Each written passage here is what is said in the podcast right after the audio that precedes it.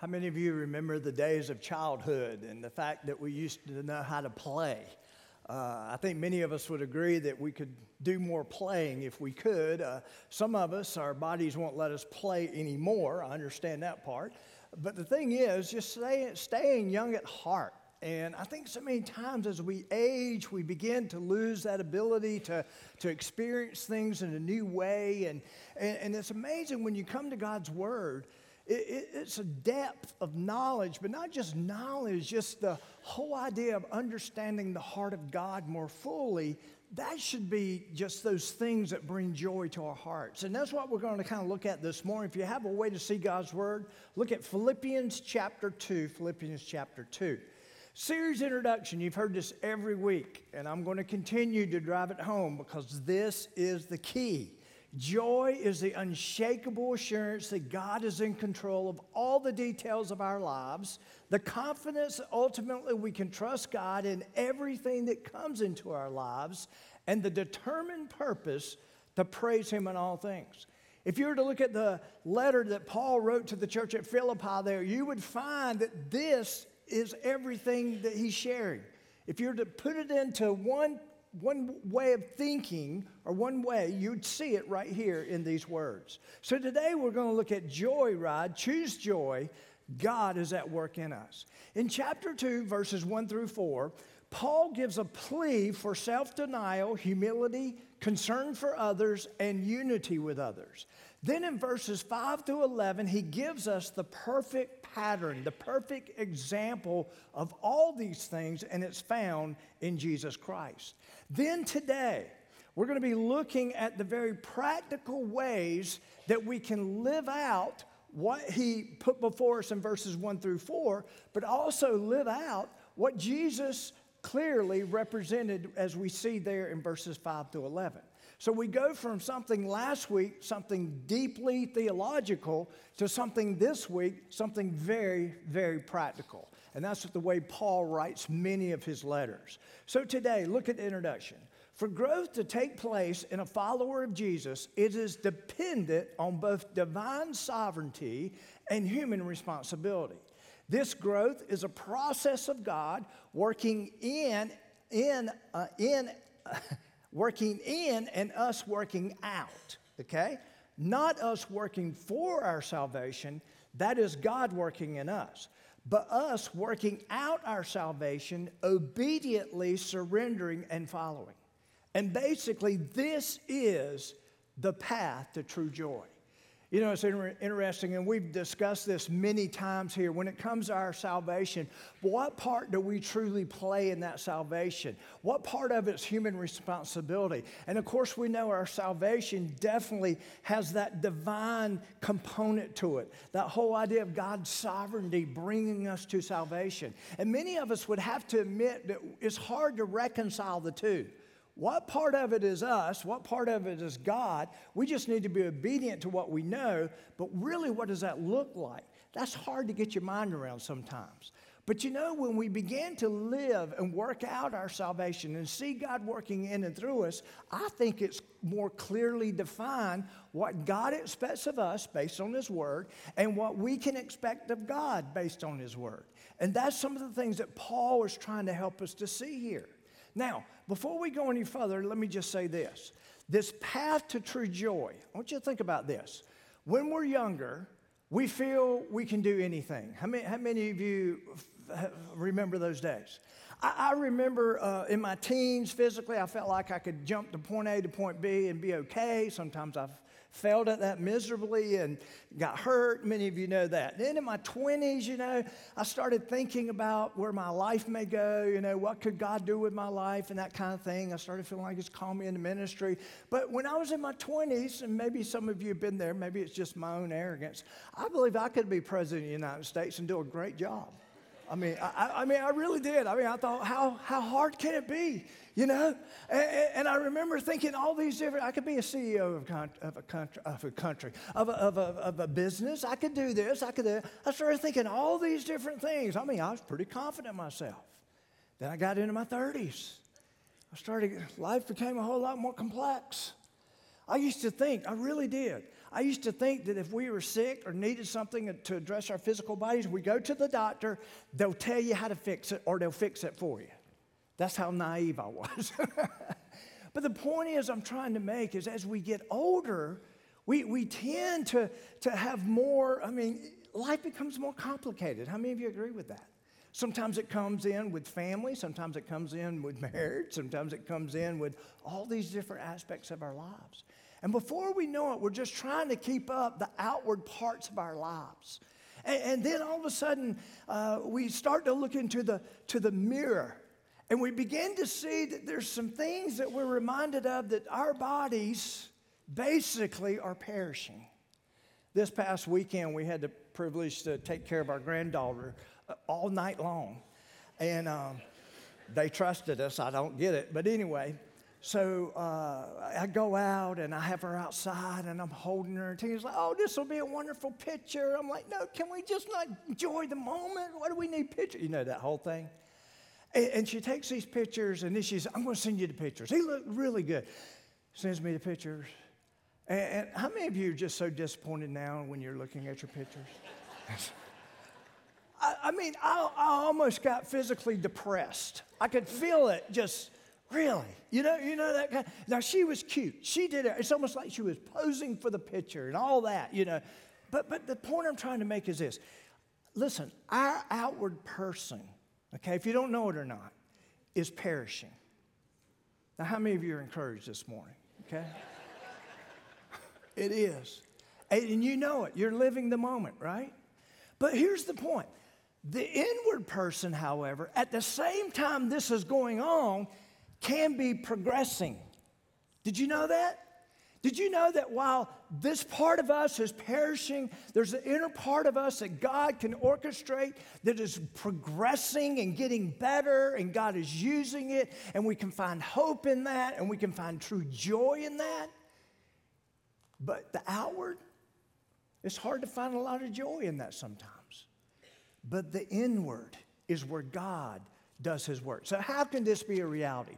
First of all, we see the work of human responsibility. In Philippians chapter 2, let's just read verse 12. We're going to break it down here in just a moment. He says, Therefore, my beloved, as you have always obeyed, not as in my presence only, but now much more in my absence. When I'm with you, I see you working. Now that I'm uh, absent from you, you're still working. He says, Here's this challenge work out your own salvation with fear and trembling. Now, this does not mean that we, as I said before, that we're working for our salvation. God did a work in us. Okay, He's the one that instigated our salvation. We came to, to terms with what it means to be saved. We, re, we repented of our sins, uh, turned to faith in God, and all that kind of thing. But beyond that, there is something we have responsibility for. Paul, we need to understand, is writing to those who are already saved. They are true followers of Jesus Christ. In Ephesians 2 8 9, he says it this way For by grace you've been saved through faith. Okay? Who provided the grace? God did. Okay, so we responded to grace. How do we respond? Through faith. But that really wasn't of ourselves, He provided the way. And then he says, It's not of ourselves, it is the gift of God it's not our works, lest anyone should boast. That means when I stand before Jesus one day, I'm going to stand there and, and, he's going to say, Why should I let you in my heaven? I'm not going to have anything in my account that I can use to say, I, I should be, I should be permitted in because I did this, this, this, this. That's not going to get you there. It's all of what God has done through providing Jesus as our Lord and Savior that we get in. It's His act of grace so we're not working for salvation, but we are working from salvation. There's something that is an expectation that God has for us. So, if we are not working for our salvation, then we it must imply that we're working from salvation. If that is so, verse 12 seems to be pointing out that there are certain responsibilities, responsibilities that God has for us concerning our salvation. And so, what are they? Well, when we are saved, Here's what we need to understand. First of all, when we're saved, we're justified. Here's what that means we're declared righteous, which means we have standing with God. Jesus provided that for us. that we could stand before God, that we could have that salvation. And so the work of Jesus provided that. But then there's a process that takes place in all of us. And this is a renewing process. This is the part where God does a work on the inside, okay? To bring that progression of faith. It brings that profession of us becoming more like His Son. And that's where the joy comes in. So as we age, there's a progression inward, but not necessarily outward, okay? But there is a work going on inward. So how does that take it? How does that come there?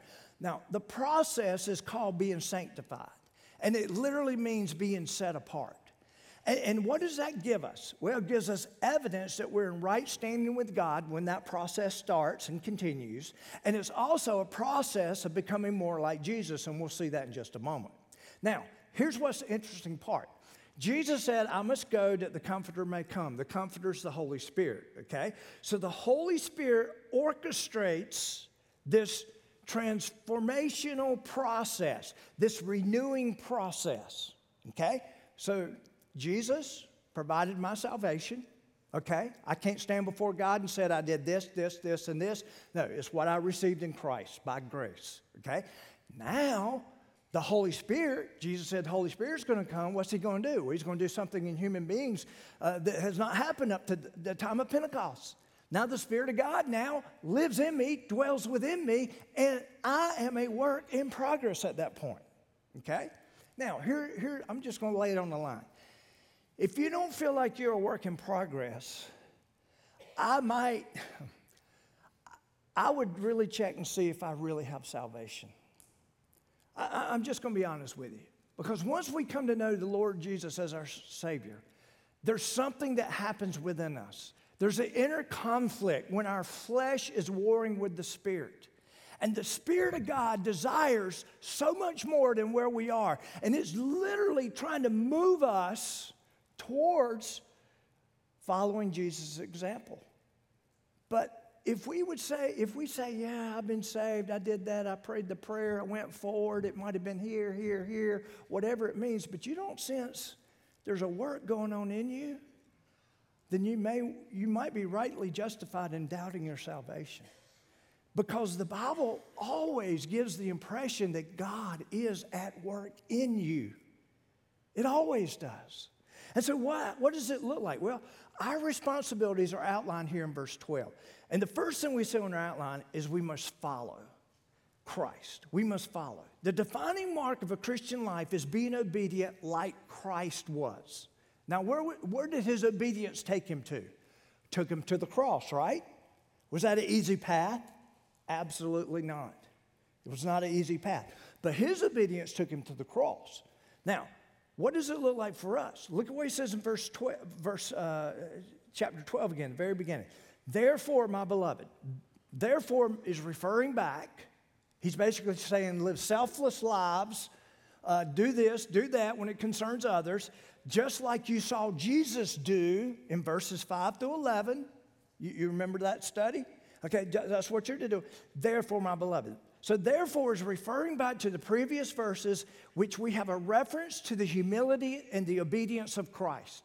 We're to follow that example. Can't, it cannot get any clearer than that. So, verse, uh, 1 John chapter 2 says this He who says that he abides in him, Jesus, ought himself also to walk just as Jesus walked. Now, walk, what does that mean? That, that means that we're living like he lived. We're on a journey. We're in the journey process, we're becoming more like him. So, someone has said this. I've had people say this, and here's what they'll say I hear you say this a lot. Well, it's not just me saying it, the Bible says it. It basically implies that we are to follow Jesus' example. That, that God wants us to follow Jesus' example. It's all through the scriptures. What is that? How do I know his example? You got to know his word. You got to know his word. And I'm going to be honest with you if this is all you're getting for the week, is right here in this room, you need a whole lot more.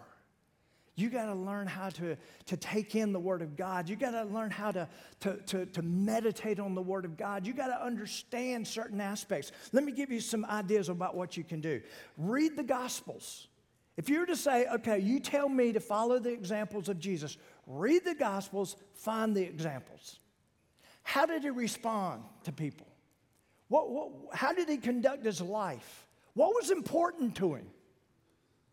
What did he actually say about sin and how I can live more holy for God, set apart for God? Read the Gospels. Look at his example. That's the greatest picture you're ever going to have of Jesus is right there in the Gospels. Another word that describes our responsibility is surrender.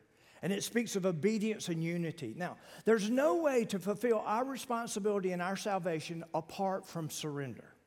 We got to learn to surrender. Now, think about it. What does surrender mean? Oppressing armies coming over the hillside. You're there, you're sitting duck. There's nothing you can do in and of yourself but yield or submit to that army that's coming in. It's literally, you, you've tried to live your life as much as you know how, and your flesh wants certain things, and, and you desire certain things in your life, the process of what God's trying to do in your life is get you to turn your back on that and to surrender to the work of the Spirit of God in your life. That's the terminology when it comes to this idea of surrender. So, what does he say in verse 12? Therefore, my beloved, speaking of believers, as you have always obeyed. Now, the phrase have always obeyed does not mean that the people who made up the Philippian church obeyed perfectly. How many of you have ever obeyed perfectly? Hmm, thought I saw a hand go up. I was about to pound you. Okay, no, I'm just kidding. None of us. None of us. Here's what it literally means. What he's saying is that we have a disposition of submission and surrender. That even when we miss it, even when we miss it, there's that thought that we missed it. There is that thought of an inner struggle that happens within us. There's that thought that, man, oh, and the only way we can make it right is we got to go back to that point and surrender it. Surrender it. And so, what he's talking about is not perfection. We can't do that in these bodies. How many of you know there's a flesh fighting against every step that God's trying to do in your life? Your flesh fights it because the flesh wants what the flesh wants. And he's basically saying we've got to learn how to, to, to surrender our flesh to what the Spirit wants. So, what they heard, here's what he's saying what they heard, they surrendered to meaning they aligned themselves to God's expectations by following obediently. And Paul's encouraging them to continue. Now, you won't do it perfectly, but he's challenging us to do that. And when we miss it, because this disposition we have is to align ourselves with God and His Word and who He is, we know we missed it, and the point is we come back to that point to surrender. To surrender.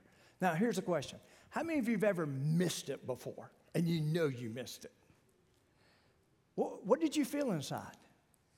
I guarantee you it wasn't joy. Uh, you say, How do you know that? I've been there so many times. You, you, know what? You know what? You know what settles up in me, and we're going to see some of this in just a moment. What settles up to me is when I don't surrender. Here's what it feels like. I feel like I'm living my life in contradiction. That I'm contradicting what my life should really be about. How, many of you ever sensed that before in your own life? I mean, you, maybe you didn't describe it like that, but that, that feels like that. I feel like I'm a walking contradiction. And it will feel that way until we come back to the point of surrender. And that's what Paul seems to be telling us. Even as he says this next word, another word that describes our responsibility is integrity. It speaks of wholeness and ownership. The word integrity carries the idea of wholeness, meaning the same in private as in public. It literally means not a double life, a double life. Now, here's the test Are you living a double life? How many uh, at times in your life you flirted with living a double life at least? You were one thing to one people, you were another thing to another group. You were one thing when you showed up here at church, you were another thing when you left the church. And you're this when you need to be that, and you're this when you need to be. No, it means wholeness. It's the whole of who you are. You're not a walking contradiction. You're, you're, you're someone who's in touch that, they, yes, there is this fight that goes on. You're someone who's in touch with, yes, but the, you've also come to the realization that I'm never going to be fulfilled feeling like this. This inner struggle is going to create conflict in my life. And I'm going to feel it. And guess what? I guarantee you, when that's there, why do I know this? I've lived this. There's no joy, there's no peace. It's all right there. How many of you have ever um, gone to a difficult time and your kids kind of saw you kind of play it out? And they saw the bad side. And then all of a sudden someone walked up, maybe from the church or whatever. Oh, hey, brother, how you doing? You ever seen your kid go? what have you just demonstrated to that kid? Got a little double life going on here. I, I mean, we got to pay attention to these things. How, look at what it says in verse 12. Therefore, my beloved, as you've always obeyed, not as in my presence only, but now much more in my absence. Paul's basically saying, man, when I was there, you, you were doing it the right way. And man, when I've left, I continue to hear great things. But what happens when that's not in play? no peace, no joy. But here's what you got to understand about what Paul's addressing here. These people worked unto the Lord. The work was that part that made them whole, it gave their life meaning. They literally could not imagine not doing ministry and not serving others because it defined who they were. They took God's word in such a way, they received it in such a way, it became a part of who they were. And when they didn't live that way, they felt the contradiction. Okay? Now, let me say this I think sometimes it's healthy to feel the contradiction. Because here's where I've seen the Holy Spirit work in my life. When I'm up here and I'm trying to do, and I'm doing this thing over here, and all of a sudden the flesh sees a way to enter into the picture and it enters into the picture, I feel like a contradiction. Now, the Holy Spirit is not going to leave me here, at least the way I've been dealt with, okay? I will be miserable until I fix the contradiction. Sometimes it may be picking up a phone and calling someone and apologizing for something that, that you've done or whatever. Sometimes it's God, you told me to do this, and I, for whatever reason, chose not to do it. I didn't surrender. Until that is made right, and the Holy Spirit's not going to leave you alone until it's made right. You're a walking contradiction. There's no peace, there's no joy. Another word that describes our responsibility is progression. And it's literally the idea of moving forward towards ultimate fulfillment. Now, everything that we understand that God has started, He will complete. And that includes what He started in us. Now, now this may blow your mind, but this is the way the Bible says it. You're a work, you're a workmanship of God. He's not just saying, Pleasant City Church and all those who make it up, you are a workmanship of my masterpiece. No, you personally are that. Wow. That, that feels pretty good to be singled out by the one who created us. The, the sovereign ruler of the whole universe is basically saying, I am his workmanship. I am his masterpiece. He desires to do a work in me. That feels pretty good. But it also is pretty intimidating, isn't it? It's pretty intimidating.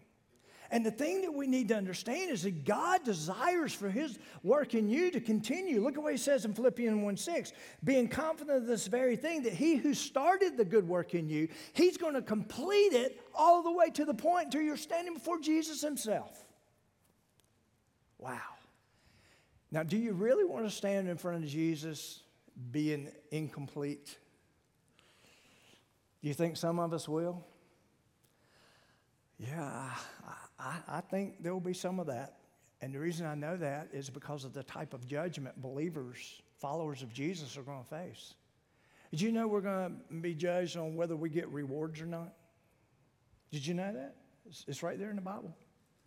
And, and so, eh, those who don't know Jesus as the Lord and Savior, they're going to stand before a judge who's going to sentence them to judgment. But those who are believers in Jesus Christ, we're going to, we're to be there, and there's going to be the opportunity for rewards to be placed before us. You ever thought about that? I hear some people say, well, you know, I don't care about the biggest mansion there as long as I get in. That attitude stinks, just to be honest with you. I question that attitude. Man, we should be in awe of what he has done and what he desires to do in and through us. And it's a progressive work. Philippians 2 2.12 says this, therefore, my beloved, as you've always obeyed, not only in my presence, but now more in my absence, work out your own salvation. That word working out has a twofold meaning. It's self-initiated activity, and it's intended to be completed until completion. That's the work that he's desiring. So it says, work out your own salvation. What does that mean? Does that mean we have responsibility? Yep, we do. But it's not to get us salvation, it's the, the work he desires. Our salvation is not even completed there. But we're in, the, God, uh, the Bible says we've made, made righteous before God, therefore we have a right standing with God, but the salvation and its completion is still continuing. It's sanctification. One day it'll be glorification. We'll talk about that in just a moment. moment. But we have a part in it. So again, this does not mean that we're working to earn our salvation. We're working from that salvation. So when a follower of Jesus is working their spiritual development, they are working out what God is attempting to work in. Have you ever thought of this? God's trying to work in you. In you. How many of you have ever sensed that? That that's what He's desiring to do. A work that one day will come to completion. Ephesians 2:10 Paul says it this way for we are his workmanship. We're his masterpiece, created in Christ Jesus for good works, which God prepared beforehand that we should walk in them, that this should be a part of who we are. This is our walk, this is our journey. So once we are saved, listen, we become co laborers with God as it res- re- relates to our spiritual development. He points out, he reveals what is needed, what's needed to be addressed in our lives. Our response to that should be repentance when there needs to be repentance. It should be surrender when it needs to be surrender. And it's always a pursuit towards following the example of the Son.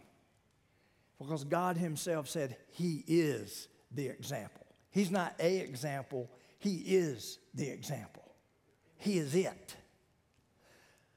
Sometimes, however, that work He's doing in us how many of you have noticed many times it comes through adversity? Don't you wish he only worked in the good parts? Now, why would he choose adversity to do a work in us? Here, here's, based on my experience, this is what I see. Huh, it's hard to say it this way. Sometimes I need adversity to come into my life for him to get my attention. You ever notice that? I need adversity to get my attention. I don't even like saying that because it's like, bring it on. I'm not saying that, God. but that's when He kind of shakes my world to refocus. How do we know that's true? Romans 5, 1 through 4. Look here on the screen. Therefore, having been justified by faith, that means we have salvation, we have peace with God now how did it come about? Through what Jesus provided. Through whom we also have access by faith into this grace in which what we stand. This is us. It's now our new identification that we have salvation in Christ Jesus. We have peace now. We have that potential there. All that's been taken care of. Into this grace which we stand and rejoice in the hope of the glory of God. And not only that, not only that, I mean, we're sitting here, we're glorifying Him, life's great because we got salvation, we're going to heaven when we die, all that's great. But not only that, we also glory in tribulations, the difficult times, the adversity, knowing that tribulation produces perseverance, and perseverance, character, and character, hope. Why would he put hope at the end of all this? Because I don't know about you, but when God uses adversity in my life to, change, to get my attention, to turn my disposition, to move me in the right direction, I always see it as a work of Him, and I find hope in that. To know that my salvation is real, that I am a work in progress. Because I come out on the other side saying, How else was I supposed to know that? He is a great God. Wow. Blows your mind. How many of you gone through some of those difficult things in your life and you look back on it and yeah, it's hard to accept, not sure you ever want to go through it again, but you thank God for it because it, it revealed something, it showed you something. That's what he's talking about here. So, the most important thing going on in our life is that we are working out what God is working in. And so, that's, that's important for us to get that. Now, another word that describes our responsibility is dis- discretion. It speaks of seriousness, awareness. Look what he says at the end of verse 12 Work out your own salvation, how? With fear and trembling. Why would he put that there? Well, let's, let's dive into that. 1 Peter 5 says this Be sober, be vigilant, because your adversary, the devil, walks about like a roaring lion seeking whom he may devour. Now, listen, just because you're saved doesn't mean you're off limits to the enemy. The enemy can, can do some big damage in your life. Matter of fact, you're more of a focus of the enemy, I believe, when you're a believer, a professor, a professing Christian, a true follower of Jesus Christ, than the unbeliever. Because he's seeking to destroy you. He wants to make God very little in your eyes. That's what he's attempting to do. So fear and tremble, uh, fear and trembling, there seems to be two ideas here. We're to fear and tremble because of what's at stake. William Barclay, one of the commentators many of you probably know, he said it this way. This is not the fear and trembling of a slave uh, cringing before his master, nor fear and trembling at the prospect of punishment. This fear and trembling is born out of a sense of our own creaturelessness and our powerlessness to deal with life triumphantly. That we can't do it on our own. That there's got to be a work in us through God and the empowerment in which we see. So, what's coming against us? Our flesh. And what it's capable of should really cause us to fear. How many of you ever seen people destroyed by their flesh and their desires? Yeah, it can destroy a person.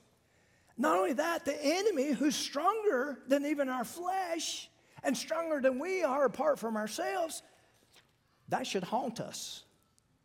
So when we're working out our salvation, when we're seeing God work in us, what He's desiring to work out of us, we should understand that we're not just left alone for that process. Our flesh is going to get in the way. The enemy is going to get in the way. And we should be fearful and trembling over the fact that they, your flesh, and the enemy can cause a lot of damage in the midst of the work that God desires to do in your life. Right there in the midst. Next, verse 12 talks about human responsibility. Verse 13 talks about the work of divine sovereignty. And the first thing we see there is the subject of the work. Now, now here, here's, here's what it says uh, verse 13 For it is God who works. Now, God can mean a lot in Scripture. Here it seems to imply the Trinity of God is at work in the believers. How do we know that? Because Jesus paid the price for our salvation, He provided for us an example on how to live. The Holy Spirit, who revealed Jesus to us, produces fruit, develops our gifts. He's the one calling the shots in our lives. The Father is the one who's directing the whole plan of our salvation.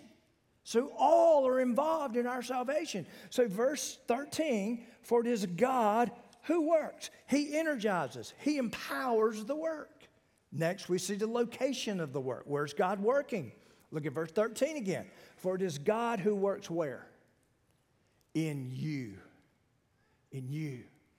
The whole person your intellect, your emotions, your will, your total being. We are being worked out through God. Next, we see the purpose of the work. For it is God who works in you both to will and to do. The part of this verse has what's called two infinitives to will, to do. The will of God is manifested in his purpose for you. Now, here's what you got to understand about you God has a generic and a specific purpose for you. The generic purpose for your life is that we make him known to the world, that we follow his son's example, and that we glorify him. But then there's a specific purpose for our lives. How do we know we have a specific purpose? Because of this right here. There's only one of you. There's only one of you who's ever existed or will exist, which speaks of our uniqueness. Does that imply that he has something specific for us? Absolutely. If not, we all be the same. And so basically, he's saying you're unique. You have a personality, you have giftings, you have life experience. I want to take all that, I want to work in it through you. And he's desiring to do that. This specific purpose is what he desires to do through the life of a follower of Jesus. Much of his will, however, is conditional and comes by way of the believer's submission and obedience. And this will determine if we have joy or not. The second infinitive phrase in the verse is to do, which is the power he gives us to do his will. God never commands us to do something that he's not willing to empower us to do. He empowers the called. And by the way, we're all called. Our salvation was a calling out. And you came. And now, perfect example Moses. Moses, I want you to, to do this. I want you to lead my people out of Egypt. What did Moses do? He started with all the excuses we do, right? I can't do it, God. Why can't you do it? I just don't feel equipped. I, I, I, I feel I'm, I'm 80 years old. I mean, you really want this of me? What, what, you know? Of a sudden, I, I can't speak. I'm not well spoken. What did God do? Aaron, your brother, will help you. Well, God, I, I don't, who am I saying? Who did I say sent me? Tell him I am dead. I mean, I don't know about you, but I can, I can relate to Moses at this point, right? Well, how am I going there? I'm just supposed to walk into the palace. I'm supposed to start making all these demands. He said, What's that in your hand? That's my walking stick. Lay it down. Mmm, snakes, don't want that, right? no, but what I'm trying to say is every excuse Moses gave, what did God do? He gave, it, he gave those things to equip him to do what he called him to do. And he'll do the same thing. He'll do the same thing with us.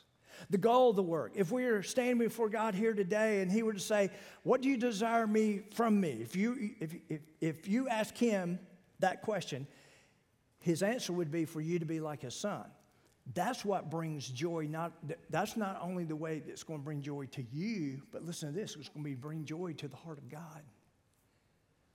How many of you are impressed that you have the ability to bring joy to the heart of God? You, see, we just sit here like that's nothing. But we can bring joy to the heart of God. That should be just one of them things that's just, wow. And it tells me where we are spiritually when we're not wowed by that.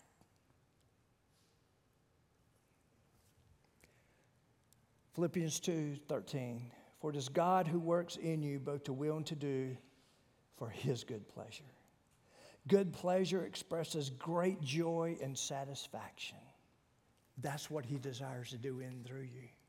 Next, we see the work of maturing and what does it look like when the two cooperate, when there's human responsibility and divine sovereignty? What, what's all that look like? Well, it's going to be an evident work. And we see that in verses 14 through 16. So, the work of maturing, there's unity and not division. Paul uses two words to describe what brings divisions. Look at verse 14. Do all things without complaining and disputing. Complaining, what is that? It's an outward expression of an inner rebellion that shakes its fist in the face of God concerning his wisdom and his love. How many of you ever thought of it like that? Really, when you think about it, what are we complaining about? All the things that are happening to us, all those very things that God made me want to work in us through. And what are we doing? We think we're just complaining to one another. No, we're complaining before God too. And we're basically saying, I don't want any of this. I don't want any of this. And we're basically saying we're questioning his wisdom. We're questioning what he's allowing into our life.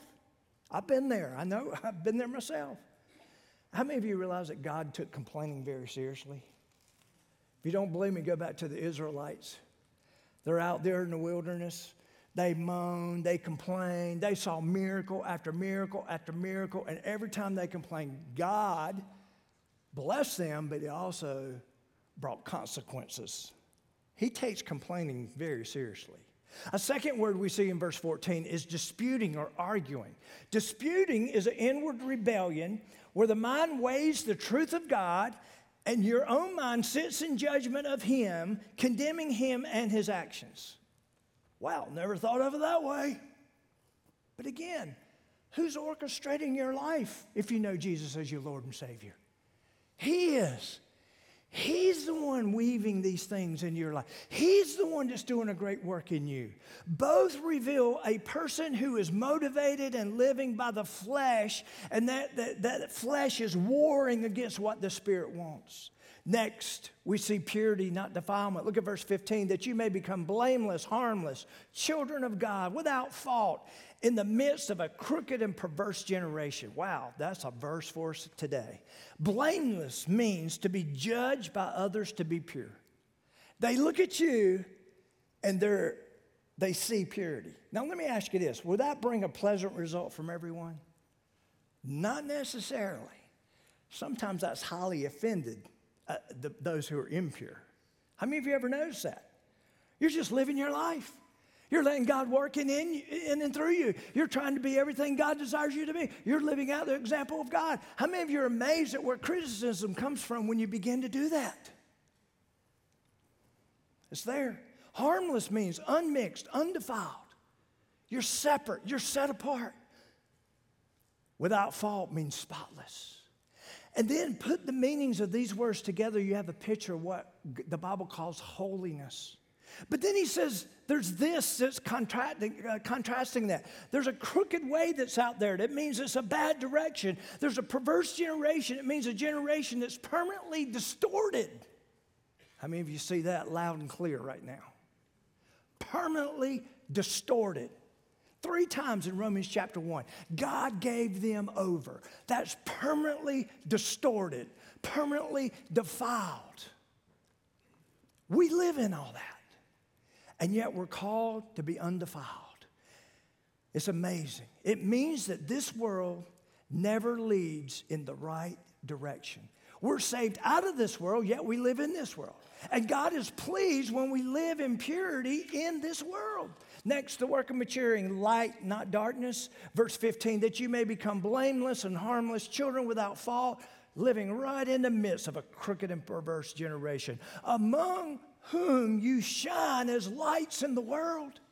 Jesus is the light of the world, and we are called, listen to what we're called to do, to reflect his light while lifting up his truth. Ephesians 5 8 says this For you were once darkness yourself. That's where he found you. You were in darkness, but now you are light in the Lord. That means reflected light. Walk as children of light.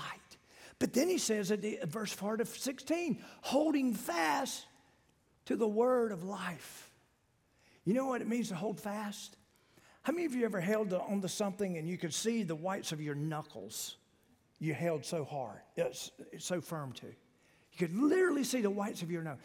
That's a picture of what it is that life and death depends on you hanging on. And what does he say? What you're hanging on to? The words of life. The words of the perverse generation are words of death, but the words of life come from God Himself.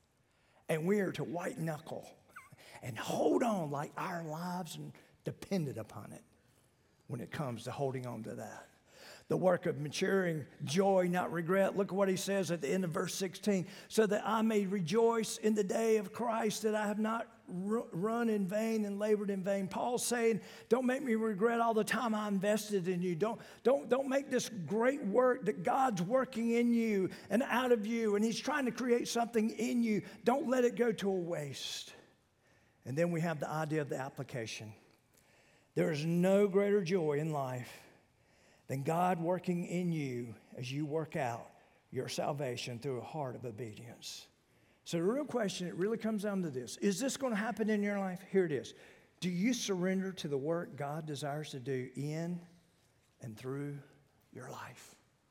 That's really what it comes down to. Do you want Him to do it? Here's the way I see it this morning there's three people in this room, and we're closing with this thought.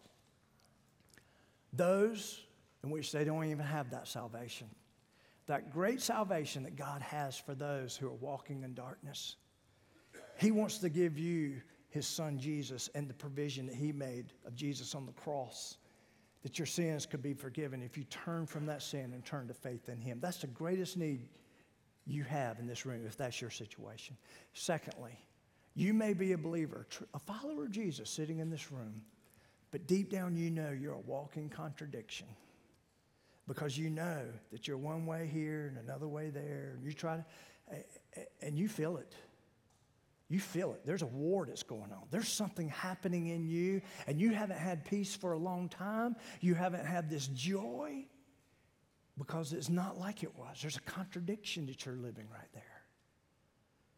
Or maybe you're the follower of Jesus, you're sitting here today, and you have joy, you have peace because you recognize the work that God's doing in your life. And, and listen, here's what blows my mind people on their deathbeds, I've seen, I see God working in this. People who've got a terrible health report, and, and, all of a sudden it looks so hopeless to most people, but because they're in tune and align their life with God Himself, they see that God is capable of doing great things in and through this very thing that they thought they could never face. That's an amazing place to be, by the way. And that's where true joy and peace comes, no matter what hits our lives. Would you pray with me as we close?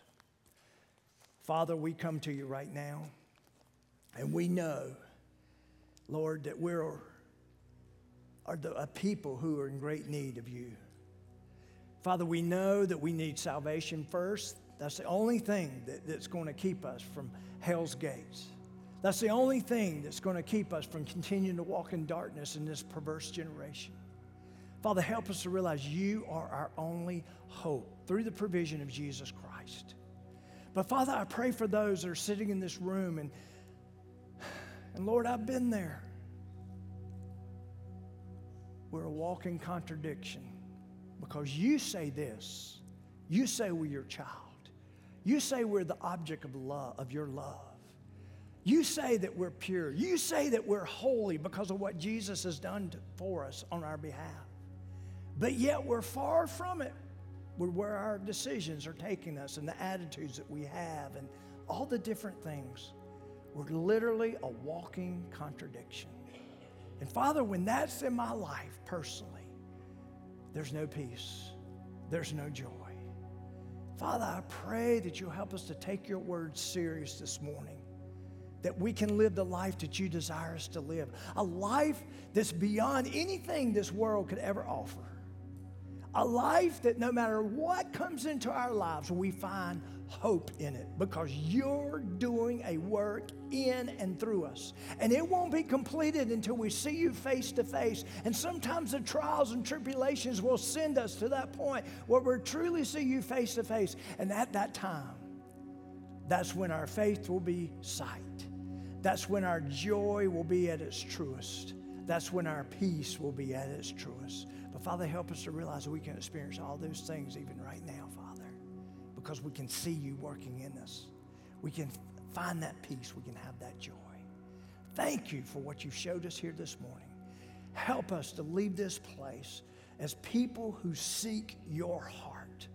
We thank you for it. In Jesus' name, amen. Thank you so much for being here this morning. You're dismissed.